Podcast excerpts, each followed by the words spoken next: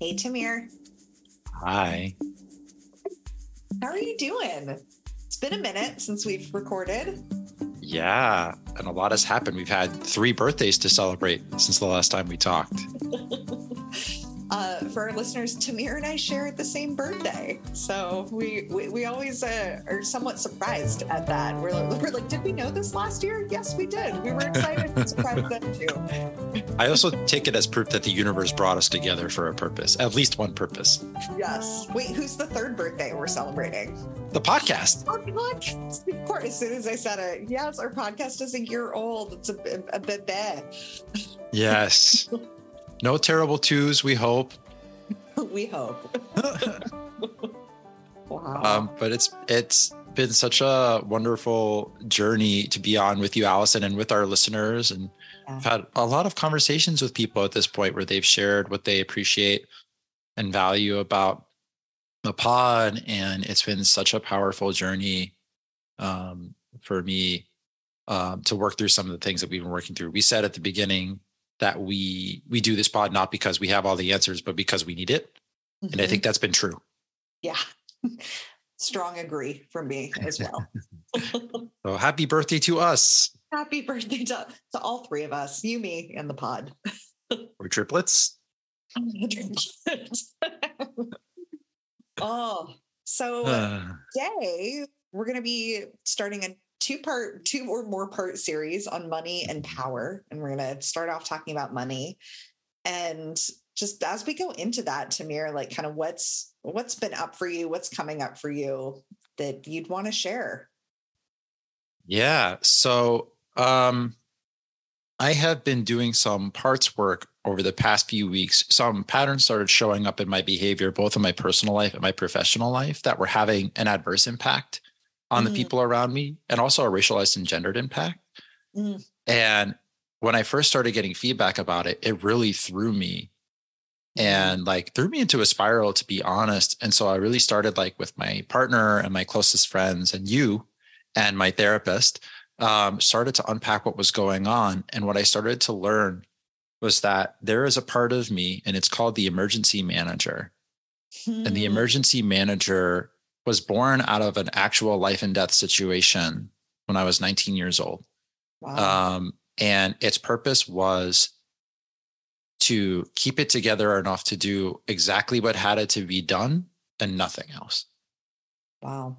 And it has been in some version of the driver's seat ever since.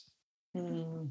Mm. Um, and I think why that's relevant for today is that when my feelings of scarcity get activated, and we had our coffee break on Wednesday about fears of recession, Mm. and you and I both run, you know, sole practitioner shops where our material well-being, stability, long-term and short-term depends on our ability to produce revenue, right? When that gets activated, the emergency manager kicks into overdrive. He's not relationship oriented. He's Mm. not kind and he forgets that we're in it together, right? Mm. Oh, yeah. And Damn.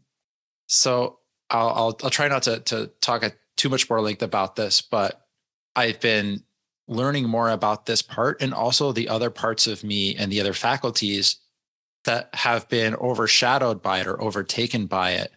Mm. And it's reconnecting me with a desire I've had for a long time to move through this work with softness, with Mm. full presence, relationally. And I think it's opening up a new set of possibilities for how how I approach this work and approach the work in ways that both like over time produce enough revenue to live decently well, um, but also really honor my values. So it's been a hard but really powerful journey. Wow.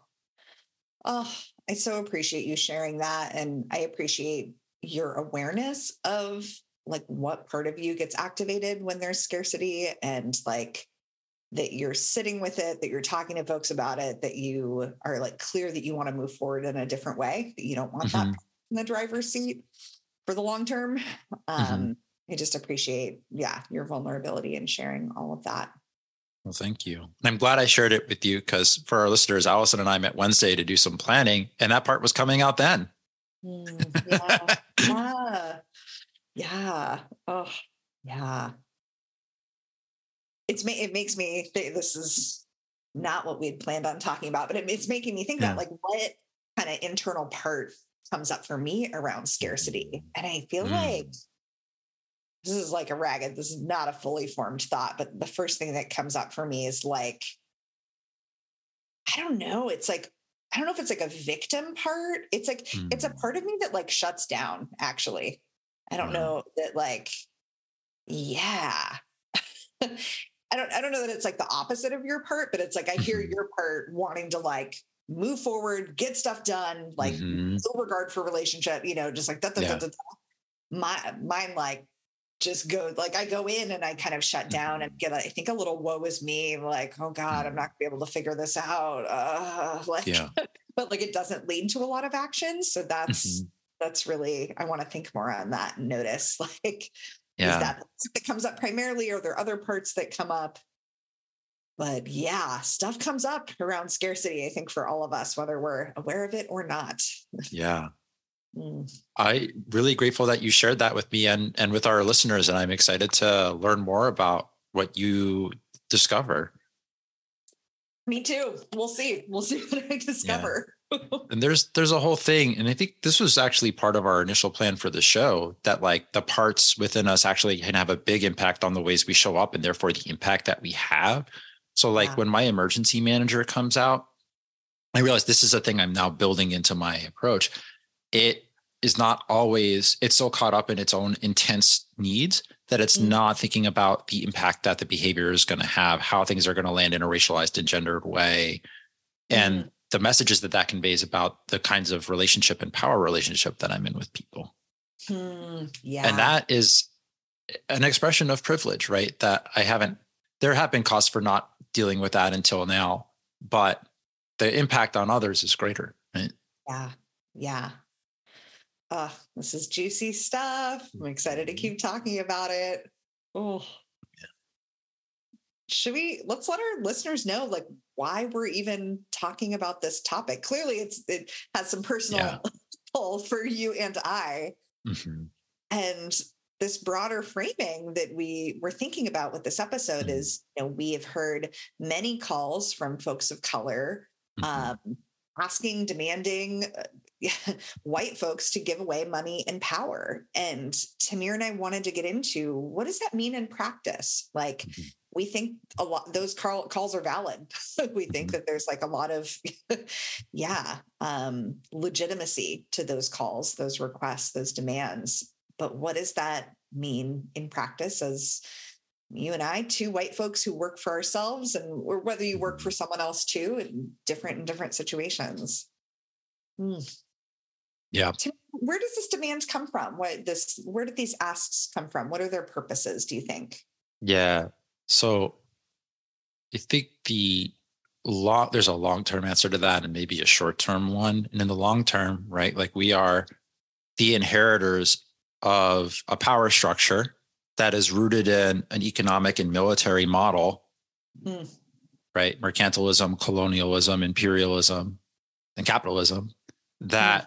As a matter of design, literal design, um, extract wealth and resources, treasure, and humans right, from parts of the world that are not of European descent and place them into servitude through slavery, through uh, wage labor, um, through suppression of labor organizing, through extraction of material resources from the earth um, and environmental damage for the profits of very few.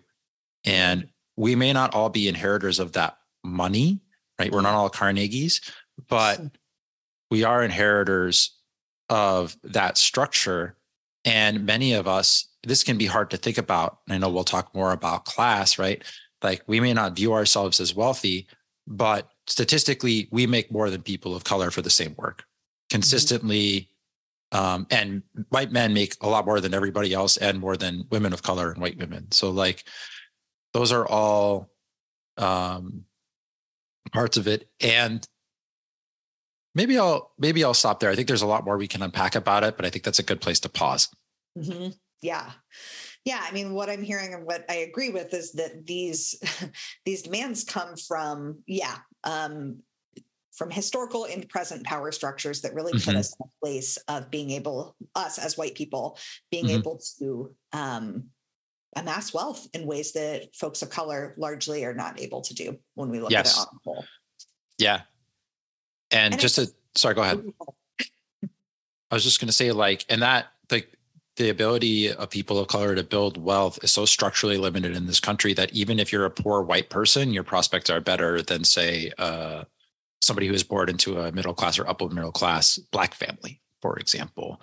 Um, after the foreclosure crisis of 2008, black families and other families of color lost wealth at staggeringly higher rates than white families, even though a lot of white families were also ruined by that crisis.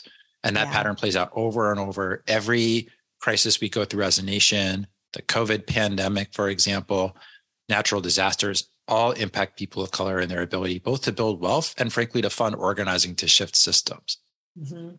So we talk about giving away money. A lot of that is, well, how can we personally equalize that? But then also, how are we shifting our institutions and our policies, not just to equalize it, but to get to equity? Mhm. Or sometimes requires more than just a formulaically equal investment. We're not even there. We're so far from that. Yeah. And to go back to like real basics, like let's define what we mean when we're talking about money and power. If you like, they may feel obvious, but I Mhm. think not actually. I know that, Yeah. You know, in our preparation for this, we've talked about money being a number of things. So it could be literal, like the inherited wealth from capitalist enterprises that extract resources and labor from people and communities or nations of color that we just talked about. Mhm. It could be money in the sense that your hard-earned work earned you more money and more opportunity than people of color's hard-earned work did. Mhm. And Yeah. we want to clarify that like no one should have to work hard uh, twice as hard, you know, for half as much as anyone else, right? Like Yeah. that's like like we don't believe that that's that should be the case and Mhm. we've seen in many ways where that has been and still is the case around Yes. labor. And we've also thought about money as safety nets. So, like both Mhm. financial and social safety nets. Like, you know, not all of us have a safety net when we take risks that don't pan out, when we make Mhm. mistakes, or when we simply, you know, hit a patch of bad luck and, you know, something Yeah. unexpected happens. And like, Mhm. I think about myself and my own business. I'm like you, you know, working by myself for myself. Mhm. Uh, starting a business was much less risky for me, you know, as a Mhm. white person who comes from a family that does have wealth than it would be from someone who doesn't have that kind of resource uh, or Yeah. safety net, which again, as we look at demographics and statistics, more likely to be Mhm. people of color than white folks in this Right. country.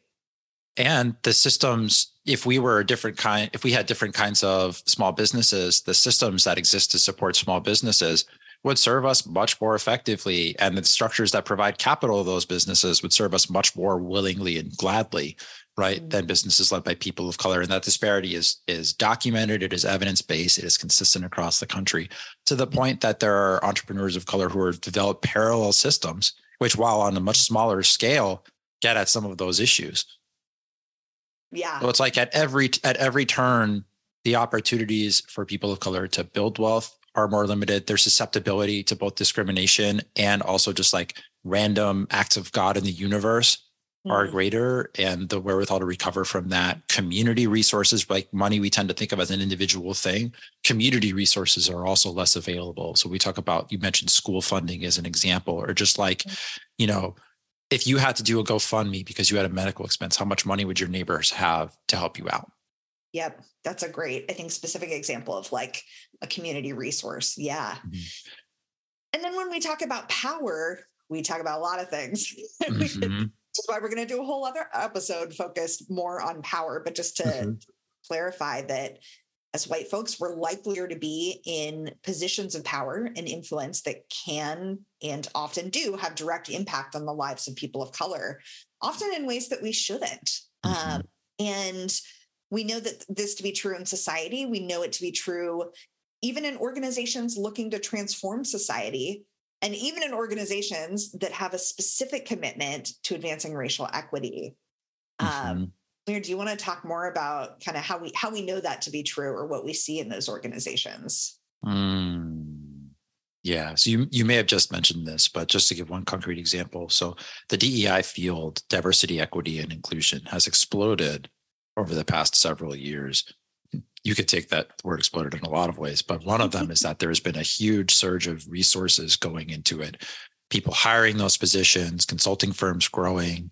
Um, and yet, there's recent um, research that shows that 70% of those practitioners are white, and that practitioners of color, right now, in this moment of retrenchment that is increasingly observed in the field, are more likely to be let go, not to mm-hmm. mention likelier to be less supported and set up for success in those jobs. Yeah. And so even though there is like an attempt to like shift a structure of power by having this office and have a person of color in the office, which by itself is not my my words are failing me here, but like that's not the end of the that's not the end of the discussion, it's not the end of the work, right? Yeah. Like even that gets undermined really quickly. And then the people who are making the decisions in nonprofits and foundations are still overwhelmingly white, overwhelmingly owning class whether they came into it owning class or became owning class by virtue of being or management class by virtue of coming into these moneyed institutions um, mm-hmm. and disconnected from communities and accountability relationship with communities of color or even working class white communities yeah yeah. I mean, you and I have both done work in philanthropy in different ways. And as mm-hmm. a sector, it's such a perfect example of this. You know, white yes. people who have come into wealth often through their ancestors' exploitation of folks of color mm-hmm. are now positions to make decisions about which marginalized people should receive just a fraction of that wealth.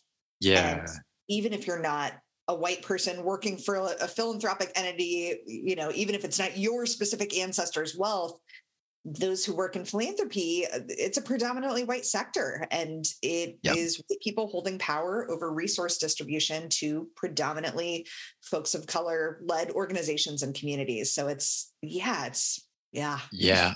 Can I just add? I wish it were to predominantly organizations led by and serving communities of color because the data that says part. that it's not.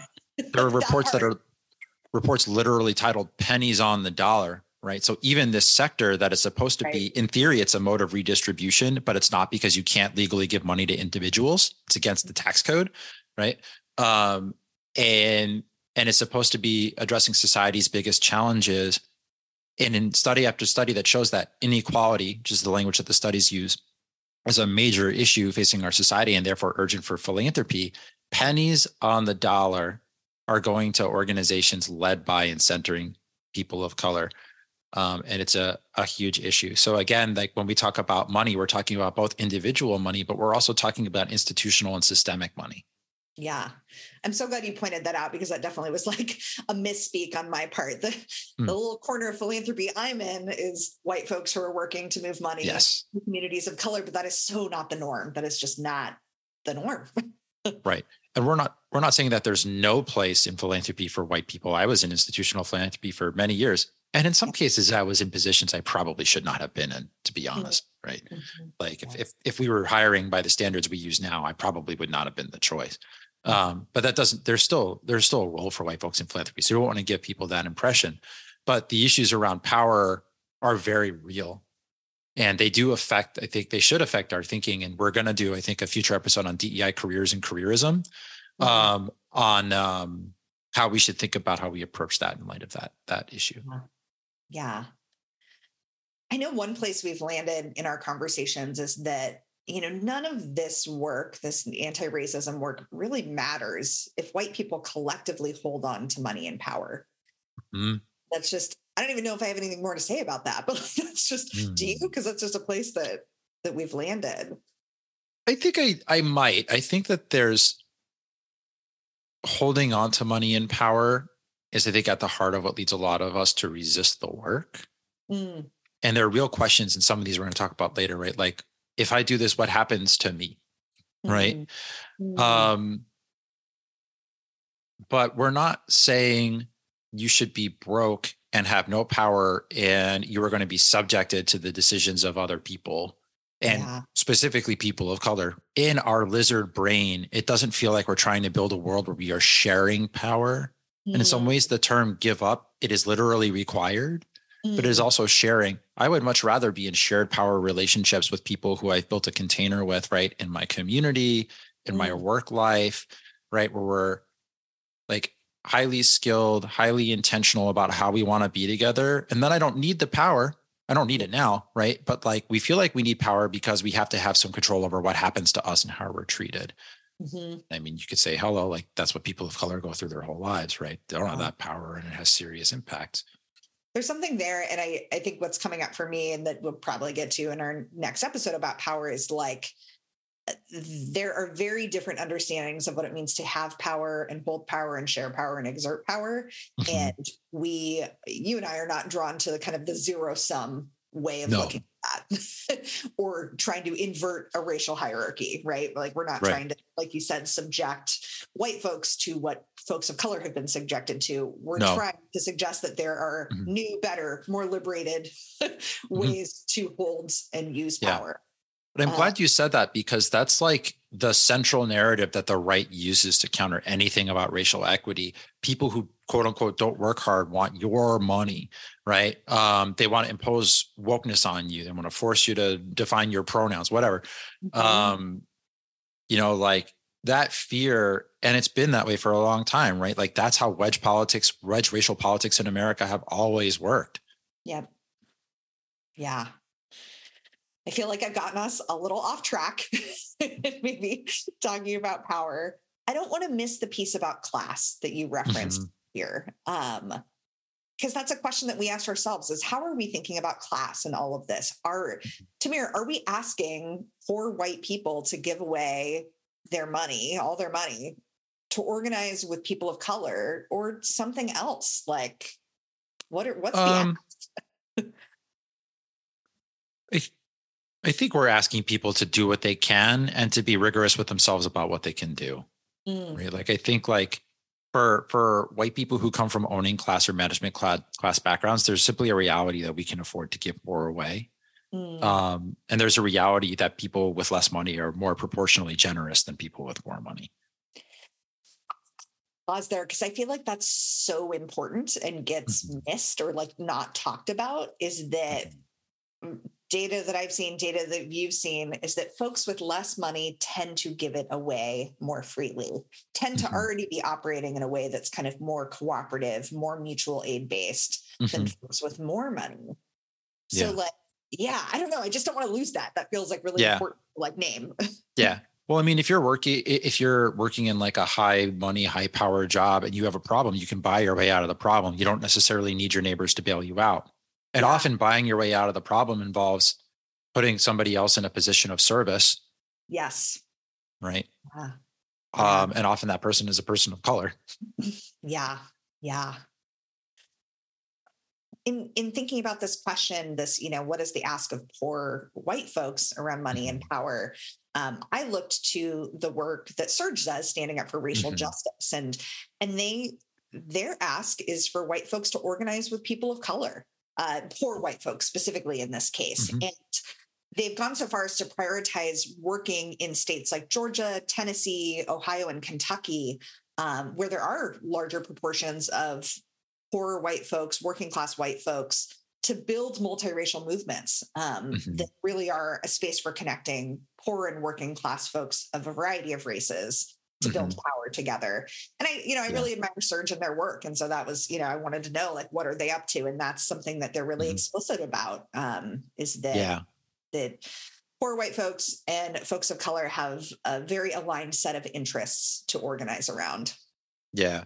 And you know, I want to build on that because I think the the classic thing that we hear from white people when we talk about wealth redistribution is like, I came from nothing. I had to work very hard from what I have. And like I can relate to that. Like my family should have been middle class.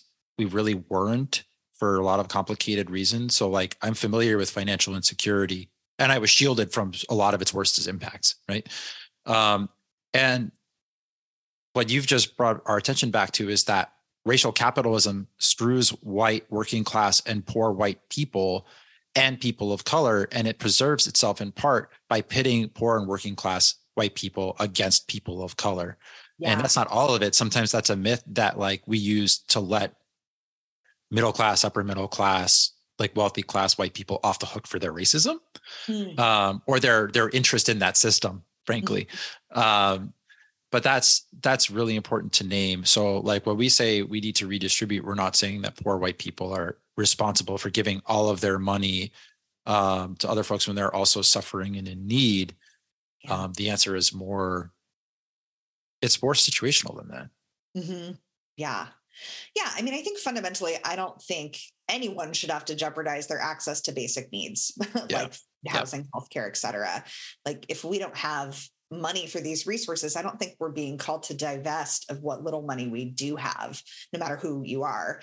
And I know that a lot of folks who may be listening do have some amount of disposable income are white folks who are in managing class, owning class, who maybe even if you're not in managing class, like you've got a little bit of savings, you've got money that you can put towards vacations or things that are not basic necessities. Um, and I think that's, tell me if I'm wrong, Tamir, but I think that's who we're talking to primarily in this episode. I think primarily, I think that's probably also our audience. Like, I know there Yeah. are working class intellectuals, but I know sometimes I piss working class people off because I tend to be a little abstract. So we don't actually know in terms of our listenership. in terms of our listenership, you're right. Who, Yeah. who knows who is listening? And yeah, I think what we But still I- said about class and You know, divestment. I don't, I don't know that that's who we're talking to. And I mean, I'm not, I'm not here to tell anybody how to live their life or like Yeah. how to show up. I'm here to offer, right, to make offerings. Sure. Um, but I mean, I live in the poorest town in my county, and I think it's like 90% white. Mm. and racial justice still matters. We still stole this land from the Mohican people. Um, I think Mm. some combination of our town and the next neighboring town displaced at least one historic community, historically black community. Um, Mm. And there are people who won't move here because they get the racism where they live and they don't want to have to deal with the racism where I live. Right. Yeah. And so, like, we still have racial justice work to do, and there's still issues around budget. Like, the next town over is considering uh, canceling a budget line item for a DEI staff member, in theory, Mhm. because of budget shortfalls, but they fund the cops more than they fund the schools.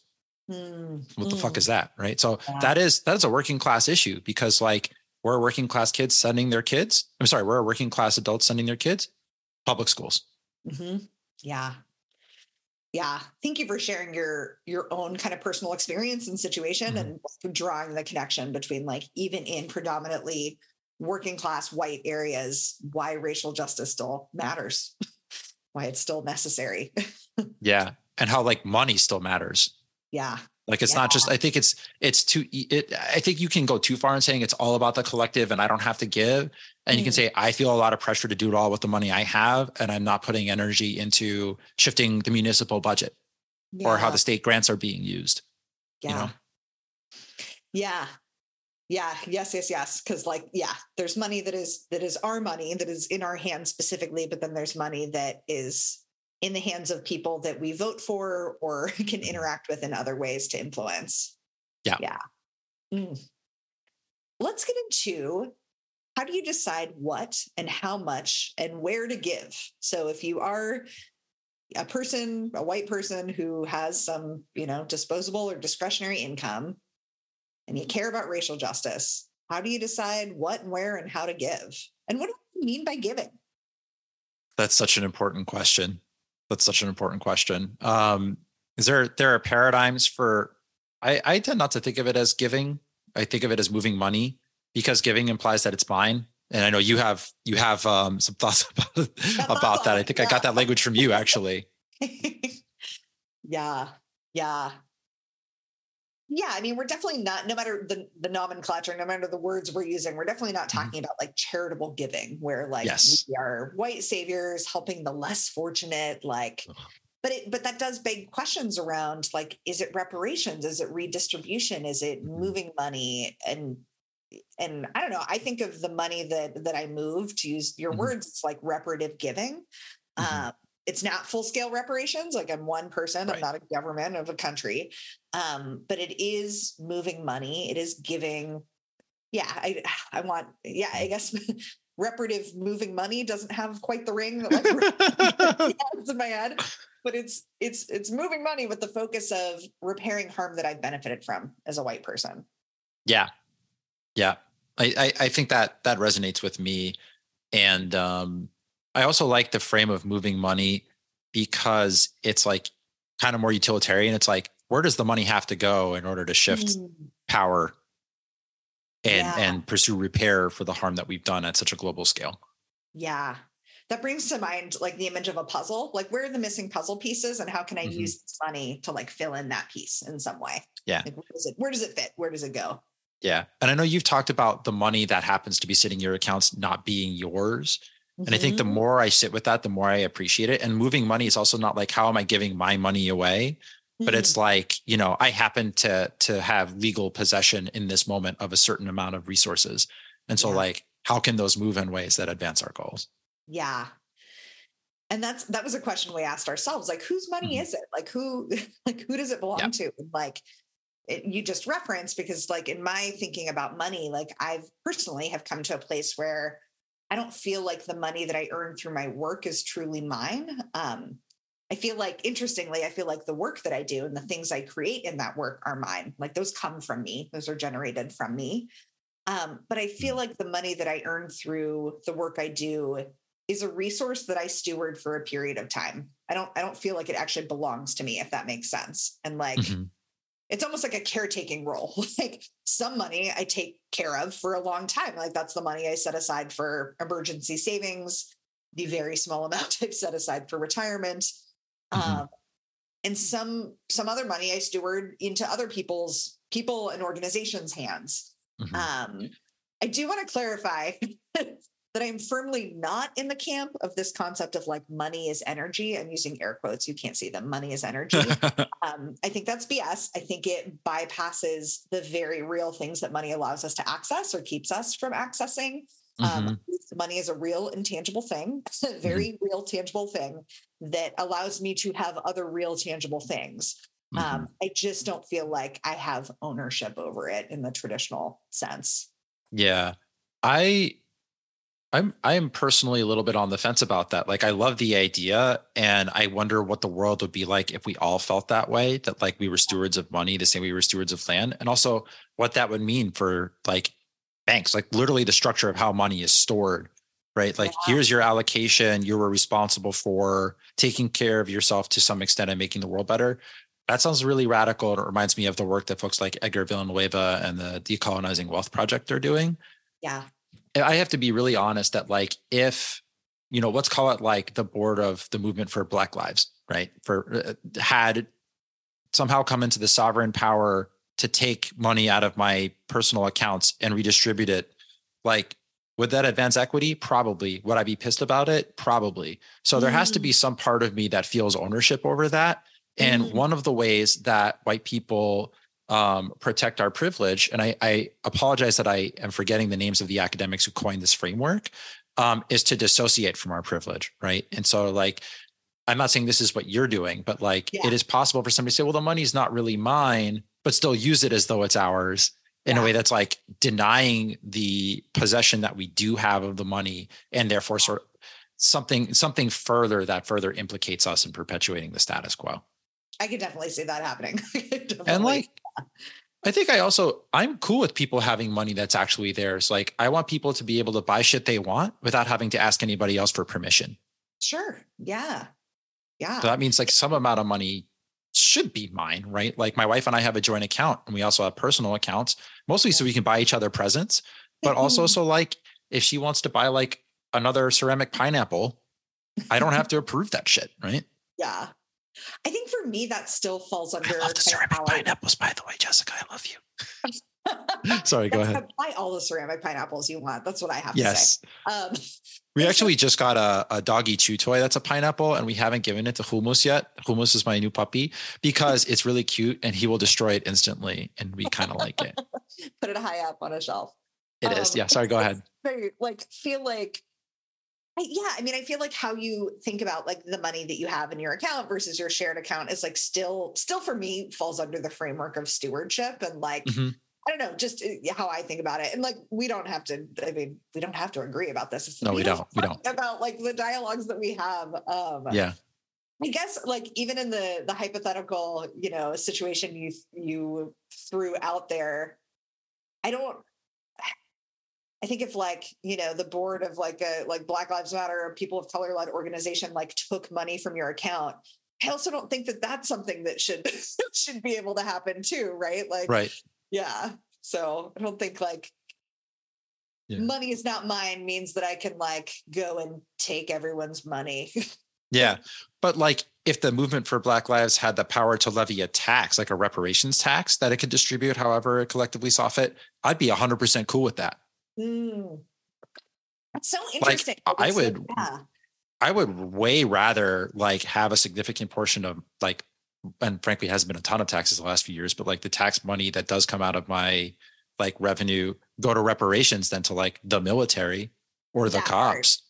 that part. Yeah. I would also co-sign that. Right. So like if government is like our collective joint account, you know, Mm, maybe that's too esoteric, but I think there's there's something to that. Like there is money that's not ours. And also like there are economic theories that say like the land we live on, we should be paying rent on it. Theoretically, that's property taxes, right? It's Mhm. never really ours. We just have possession of it for a period of time. Maybe that's another way of saying what you said earlier. Yeah. Yeah. I think I think they're related for sure. Yeah. I was also want to bring it back to like us. Like there's a lot Yeah. of nuance here. Like neither you and I or you nor I are millionaires Mm-hmm. or billionaires. We do not control the vast majority of the world's wealth. Like Right. The limit to how much redistributing we can do, you know, with our money. And and that shouldn't let us off the hook for doing Nope. some amount of redistribution, doing some amount of trying. So let's get into Yeah. talking about what makes moving money money so hard. Like why is it so hard for us? Yeah. I just want to notice we started with the question of how much should we give, and we're going to come back to an answer or at least a way of thinking about it. So we didn't punt the question. It's just like our, our notes are not organized that way. So bear with us. Um, say the question again. What makes moving money hard? Yeah, Um, makes it hard. yeah. So I think the first thing is just scarcity mindset, right? And it's literally built into our, our economic system and its theoretical foundations, right? That there's a finite amount of resources, material, financial, human, right? At any given time, there's a finite amount of resources. And the question is how you distribute them. And I think the way that's translated, and I wish I had a more like thoroughly researched response to this, is that we live in a scarcity mindset, that we never have enough, that we're not financially secure, no matter how much money we make, right? Mhm. Um, and that we have to fend for ourselves and nobody else is gonna is gonna do it for us.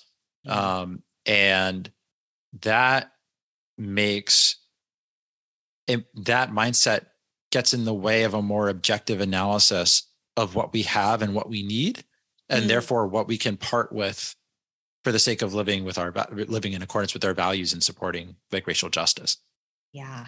Yeah. or even just taking care of other people. Mm, yeah. Because I feel like with the scarcity mindset, it- comes from a place of asking, well, maybe it's related to a place of like fear that we can't take care of ourselves, um, Mhm. Fear that we're not going to be able to do the things that we like, that we enjoy, that bring us, you know, Yes. happiness that do cost money. And Mhm. like, how do we, yeah, how do we balance giving with taking care of our basic needs and also taking care of our not basic needs? Right. Right. And I, you know, I think the thing that I think about the most is when I'm old, will I be able to afford decent end of life care? Yeah. Will I be able to live and die with dignity? Yeah. Um, and that's also, it almost borders on our definition of like a self sabotaging question because we don't know Mhm. how much money that's going to cost in hopefully like 50 or 60 years. Yeah. right? Like Susie Orman, I think five or 10 years ago said you need at least $1 million per person to retire. My Mhm. brother has talked about wanting $8 million, four for him and four for his spouse to make sure that they're insulated against rising costs of healthcare. I Mhm. think I can safely go out on a limb and say neither you nor I will ever be in possession of that amount of money Yep. right um, and also lots of lots of lower income people do live and die late in life with dignity and there's other ways that that happens so it's like the fear of the fear of it is like generalized and hard and like actually not that hard to interrogate if we let ourselves do it Yeah. Yeah. Yeah. I just, yes. yes. Yes. Yes. Like, like you just said, like, I don't make a lot of money. Like, I'm not currently on track to be able to retire ever at this point. Mhm. I really wrestle with the idea of saving versus hoarding money. Like, where, what's the line? Oh, And I feel like that's the like where I want to get concrete and objective because like yeah um I don't know. Is it a, yeah, like is a million dollars what I'm gonna need to retire? I don't know. Four seems like a lot, four to eight. like Yeah. the numbers that you know you threw out between Susie Orman and your brother. Mhm. Um, but like, yeah, like I think that's where I want to get more concrete about Mhm. like, okay, yeah, being able to save and to have a because I, I share that value of like wanting a, a quality end of life and quality end of life care. Um, money is not the only way to do that, yes, and it is a part of it. And like, yeah, I mean, I I would like to be able to retire someday. I would like to not fear becoming disabled, you know, before that Mhm. point. Otherwise, not be able to sustain myself. And like, I think that's the challenge I'm taking from this conversation is like doing some math, doing Yes.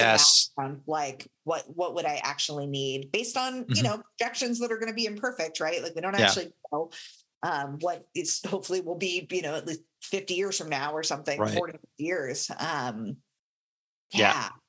that's actually part of the plan I've made with my therapist because one of the Mhm. things that make my emergency manager come out is like if what I'm doing now doesn't pan out financially and I have to change course like what will I do then Yeah. right and and then like how do I know how much it needs to make in order to consider it successful because I love the work Yeah. question is like what is what does sustainability look like and the only way you can do that is by actually making a model Mhm. and being Yeah. clear about what you really want out of life. I also love the question of like, how do you distinguish between saving and hoarding? Mm.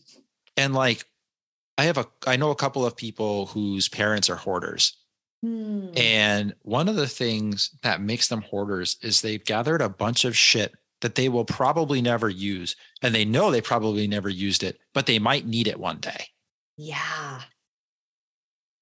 I feel like that's the parallel with money, right? Yeah. Like, like I may not need that amount of money, but if I do, I'm really Mhm. going to have it. So I need to to keep it.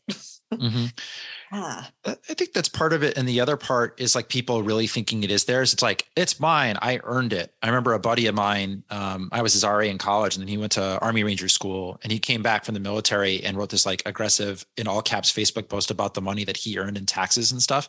Um, and like, I think that's a, for all the reasons we've already unpacked, that's a really dangerous and difficult way to look at money that like it's yours. And like, if you have it, it means you earn it and you deserve it. And we're not trying to say people are undeserving, although there are perhaps fair arguments to be made about that. I don't think that's productive. Hmm. But just to be like, it's mine, so I'm keeping it, and I don't care if I ever use it. Mhm. Yeah. Eh. Yeah. Yeah. Yes, yes, yes. Ugh. I love the idea that just get bringing it back to the concrete, like making a model, doing some math, making our best Mhm. guess. and you know, our best guess might be right, they might be wrong, but uh, that just seems like a little Mhm. more logical to me than just like Yeah. keeping all of my money Mhm. without having an, a model or a guess. Yeah. Like, like I want it to be based on some Yeah. data. But I want to offer, and this is to myself too, because my spouse and I are still working through what our giving looks like. Hmm. Um, that like when we give, it should hurt. And I'm, I think what I want to try is like whatever number I come up with first, I almost don't want to accept it and see if we can do more. Mm. To bargain with yourself, to do some some bargaining with yourself around Yeah. like, this amount. Could you give a little more? or a lot more because like the other side of this uh, you know like for a lot of white people not not all right there are a lot of white people for whom scarcity is a true daily reality people who can't afford to pay electric bills they're Mhm. bankrupted by medical debt like or by student debt right like there's Yeah. a lot of ways in which our system puts people in like long-term financial precarity and whatever it feels like for us it's worse and more real for people of color Yeah. right for all the reasons we said before and so like there's a guilt driven way of looking at that which we tend to issue guilt driven approaches on this show um but i think that's a reality we have to hold and it's like can we challenge ourselves around both supporting organizing and supporting people who are in need because of the system right now and in the absence of a true safety net um, and real scaled systems like small scale mutual aid stuff community based nonprofit driven even if it's nowhere near the scale of the need or the system we have yeah. and so Yeah. can we can we work that into and like when recession happens, we just did a coffee break on recession and scarcity and, and allyship. People of color are going to be impacted more, the needs going to be higher and the Mm. impacts. I already said that, but like so it's not just like how much, but also how. What do we Mhm. actually do? Yeah. and I know we're going to get into this a little bit later, but you know, this question of like, okay, if we've got if we've got fears about our own needs and scarcity mm-hmm. in that way, making a financial plan that includes moving mm-hmm. money away and redist- redistribution is like one strategy that mm-hmm. we just talked about. So is moving money alongside other people, you know, mm-hmm. giving yes. a concept that has existed in many forms in many ways um, mm-hmm. over a long period of time where you're That's you're right. pooling your money to give it together. Um, community organizations, you know, often have opportunities to give. Um, even SURJ mm-hmm. chapters, like I think it can be helpful to work with other people who will help you gauge when and where and how much to mm-hmm. give address that scarcity. Yeah, and I mean, I was a part. Uh, I'm just winding down my involvement with SURJ New York City after having been involved for a number of years. And if you have a strong SURJ chapter in your region, I really can't recommend it enough because it's not just like navel gazing. People are really in action and accountability relationship. And yeah. that really makes it real. Like um, our SURJ New York folks often say accountability is most effective when it gets concrete. Mm-hmm. And the mm-hmm. same is true with money. It's like, can you give to this thing? Are you uncomfortable? Let's unpack that. But you're uncomfortable because there's a specific ask, right? That's triggering something in you. Yeah. So it makes it real in a way. Like we tend to talk about things in a little bit more of the abstract because we have to. Mm-hmm. but like pod work is really, really valuable. Yeah. Yeah.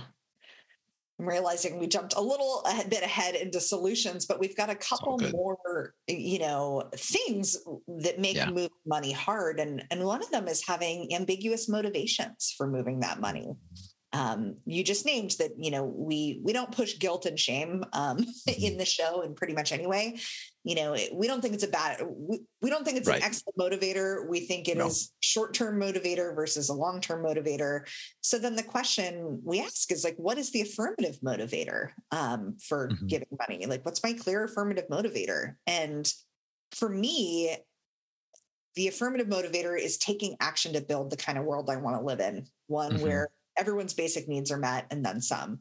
Um, I, for me, moving money is a step towards that, is a step towards creating that.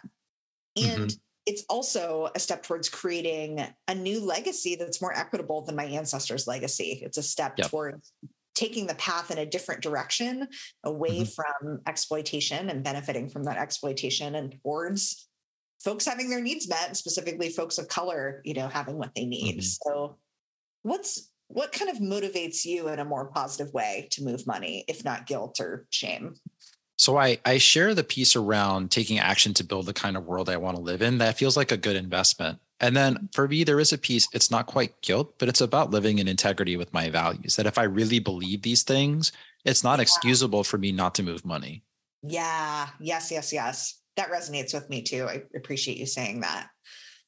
Mm. And then another piece that that we know can be a barrier around moving money is overwhelm around where to mm-hmm. give, to whom to give, kind of the logistics, the nitty gritty, mm-hmm. um, like the overwhelming need. Like there's so many options. There's always a ton of need. It can feel like you know it's never enough, which gets us mm-hmm. into these not so rigorous ways of thinking of right right nothing yeah. i can do matters or is going to even be a drop in the bucket for all the need oh my gosh right. there's so many organizations so many causes where do i even start right what would you say tamir to someone who was kind of swirling in those thoughts of, mm. of hmm. overwhelm I love the swirl analogy. I use it all the time. Um, it really does feel like a swirl in my brain. I would say it's okay to exercise some discernment in where you give, right? And you don't, you can't necessarily give everywhere all the time. It depends on the resources you have available. Mm-hmm. Um, but you can give locally. You can give to groups that are focused on specific issues or systems like environmental justice or abolition or to mm. mutual aid. It can mm. be to organizations led by specific, I would say non white for the most part, racial groups or coalitions. Um, and you can like, you don't have to build a strategy overnight. You don't have to have the mm. perfect plan before you start giving Mm-hmm. Um, an old boss of mine used to say, start anywhere, go everywhere. Huh. And I really love that. Love that. Even just the way you were talking just then felt so calming to me. I feel like you're, like kind of you're like, it's okay to exercise some discernment. like, you can give globally, you can give globally. Like I yeah, I feel like what you just said felt very affirming of like there isn't one right way to give mm-hmm. like and and you're going to learn as you give like you're going to learn yeah. about opportunities or organizations or kind of practices that resonate with you for giving. Yeah. So a way that I try to counteract, you know, the overwhelm that I feel is that I try to give to a variety of groups and efforts that address different issues. You know, sometimes that looks like moving money when a disaster or a tragedy happens. Other mm-hmm. times mm-hmm. it's like giving to organizations so they can sustain the work they're doing. And I really try to poke at the judgments I have about what mm-hmm. is quote unquote good cause group or person to give to and to notice where bias is coming up. And, and we'll talk yeah. more about that in a second. And actually, we're going to pause right now mm-hmm. because we had so much more to say about money that we had even anticipated. So we're going to mm-hmm. pause. And next time, we are going to continue this conversation and talk about how do we move money without falling into white dominant ways of wielding power. We're going to talk about mm-hmm. some of that mm-hmm. bias. Um, and we're going to talk about concrete next steps, what you and I can do um, to make sure that we're, we're moving money in ways that are aligned with our values. So stay yes. tuned. That's going to be coming soon. And speaking of money, we don't do this for the money, but money definitely helps. So if you like the pod, if it's helping you in your anti-racist praxis, um, consider throwing us a couple of bucks on coffee, ko-fi slash in it together allies. And we're very grateful for the folks who are already supporting the show and for folks who will support the show. Ah. All right. Thanks so much, Tamir, for your thinking and your heart. More on money next time. Next time. Bye, Alison. Bye.